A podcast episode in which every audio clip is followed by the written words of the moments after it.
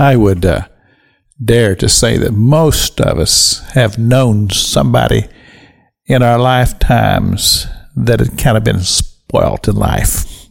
And uh, we use that term. You say, well, Pastor King, what does that mean? That means that this one particular individual has been treated higher as far as love and adoration above maybe some of the other siblings. And I believe that Joseph was one of those uh, people. Because his father, it says, just doted on him, just just loved him. And of course, this stems from the fact that uh, uh, the whole way the family dynamic had come into place in the first place because Jacob wanted to marry Rachel. That was the love of his life. And he, from the very first time that he ever met her, he loved her. And uh, of course, Rachel had a father by the name of Laban, who was a, a person who was not exactly of a great uh, reputation. And he would uh, deceive people and he would do tricks, and that's what he did.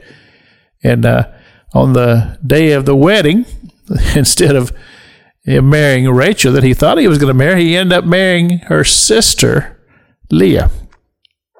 And uh, course, uh, in a situation to where there were veils and a lot of alcohol, when he finally came to himself and realized that he had the wrong woman, he was very upset.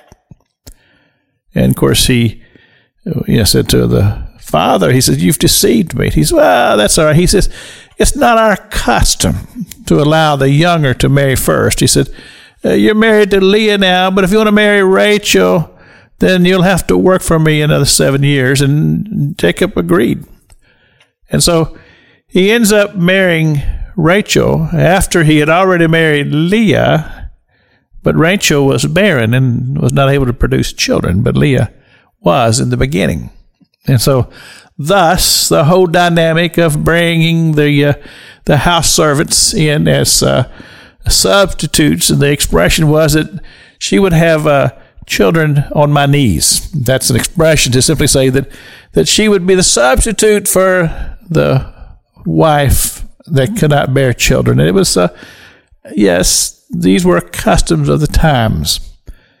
But you have to consider the whole relationship in the family when you put all this together and shake it up and see what you've got. Basically, you have a family with a lot of tension. Well, in our modern day society, I think we know a lot about that. Tension in the home. Tension uh, to the point to where people are not communicating with one another because there's resentment. And, uh, and I believe this is what we find in this story that you have some young men who are resentful toward their father because he is showing more love to another brother.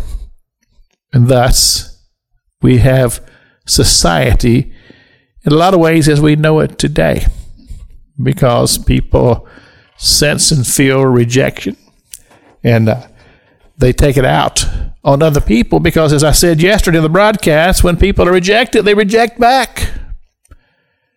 Causes a lot of problems in society. You say, what do we do? Well, we're going to talk about this as we continue on the broadcast this week. This is Pastor Jack King with the gospel on the radio broadcast.